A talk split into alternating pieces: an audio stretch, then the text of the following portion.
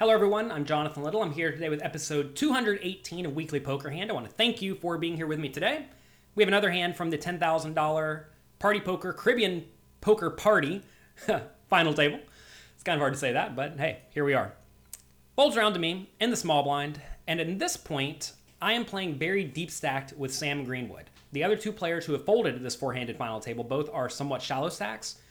So, we typically don't want to get involved when out of position against the other very big stack. This is actually a very good setup for Sam. We have um, one stack with about 40 big blinds and the cutoff, another 40 big blind stack on the button, and now Sam and I both have about 100 big blind stacks, and Sam has position on me. In this scenario, Sam should do quite well at this final table just because chips flow to the left, right? Sam's going to be winning pots from me, which are going to be bigger than the pots he loses to the 40 big blind stacks on his left. So, what am I supposed to do in this spot? I'm supposed to be quite cautious in general because I really don't want to get involved in a big pot with Sam. Um, that said, they folded me in the small blind with ace 7 offsuit, and I'm definitely going to play this hand.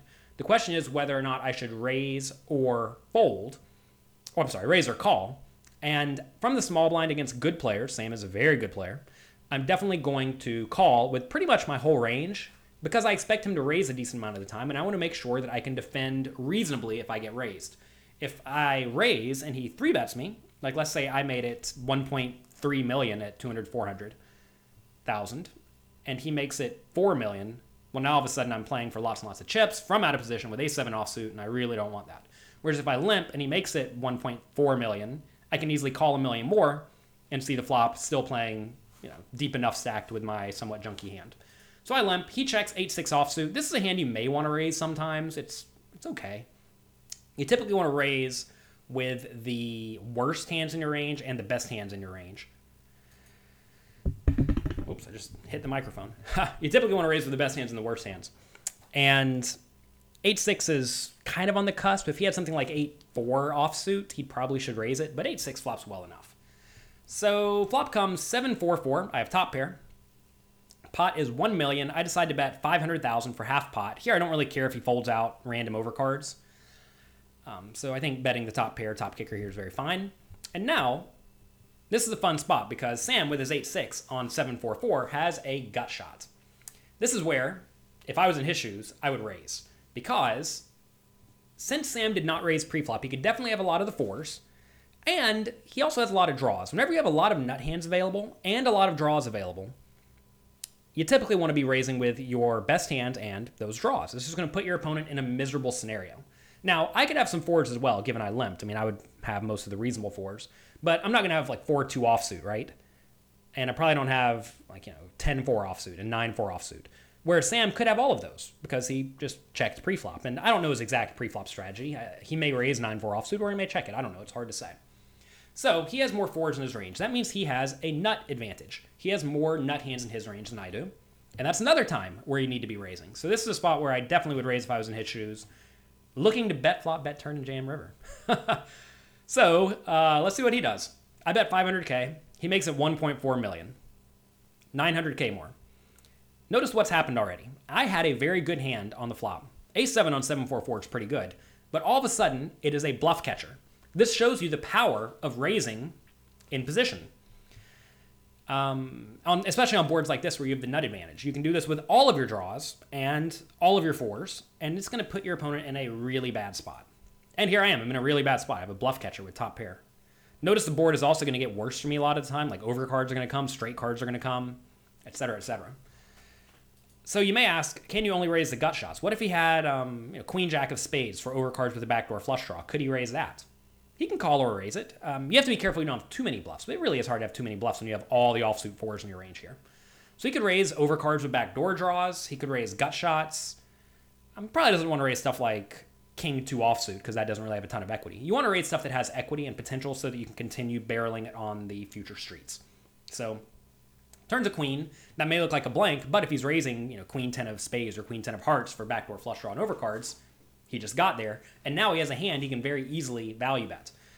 Um, you may ask, if I only have a seven, right, and I am always just calling with my sevens, doesn't that mean he can just bet turn and jam river and then I have to call off sometimes? That would be true.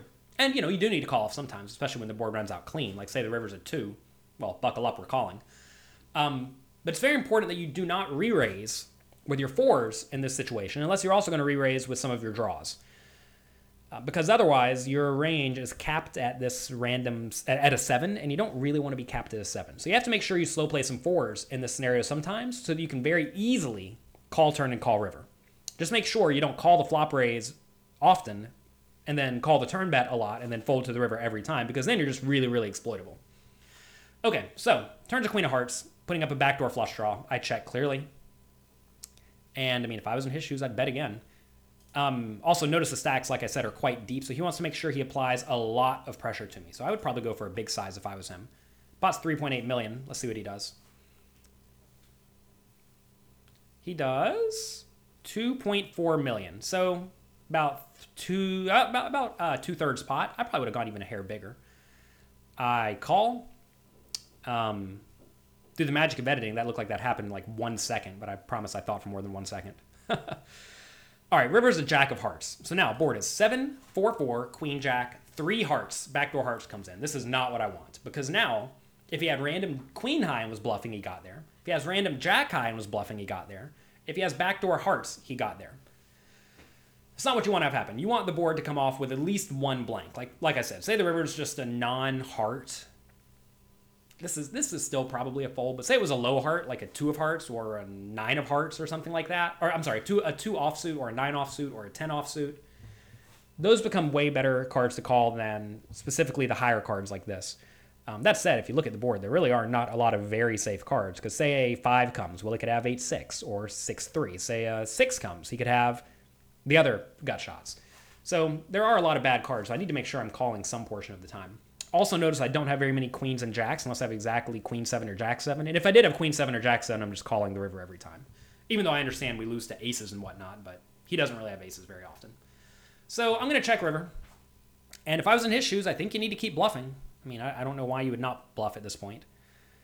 He's probably a little bit unbalanced if he's bluffing all of the busted draws. By the time you get to the river, notice the pot's 8.6 million if you bet about the size of the pot, you need to have one third draws in your range if you are perfectly polarized. And here he bet uh, 6.6 million, so he needs to have closer to um, maybe 20, maybe maybe 27% bluff, something like that. Don't quote me on that. Do the math if you want. Um, he needs to have about 27% bluffs in his range. And if he's betting every busted gut shot, notice they all missed, and the open ended missed. If he's bluffing all of those, he's bluffing way too much. And in that case, I need to call with every bluff catcher. So, this is clearly a bluff catcher. If I had a heart in my hand, seven of hearts or ace of hearts, either one, this becomes a much better calling hand than a seven with no hearts. Because if the whenever I have the ace of hearts in my hand, for example, that makes it way less likely that he has ace nine of hearts. Well, he can't have ace nine of hearts that um would have raised the flop and then bet the turn as a bluff and then bet the river as a bluff if I uh, same thing goes for seven of hearts, but really the the ace and the seven are kind of odd cards to have with a heart because he probably isn't raising the flop with ace high with a, fl- a backdoor flush draw because that's just often good. And if he had a seven, he's probably also not raising the flop, although he may raise the flop sometimes with um you know eight seven of hearts. I, I don't think that would be insane, but he'd probably just call. It's tough to know what the opponent's doing because the opponent's very good. We can make assumptions, but you never know.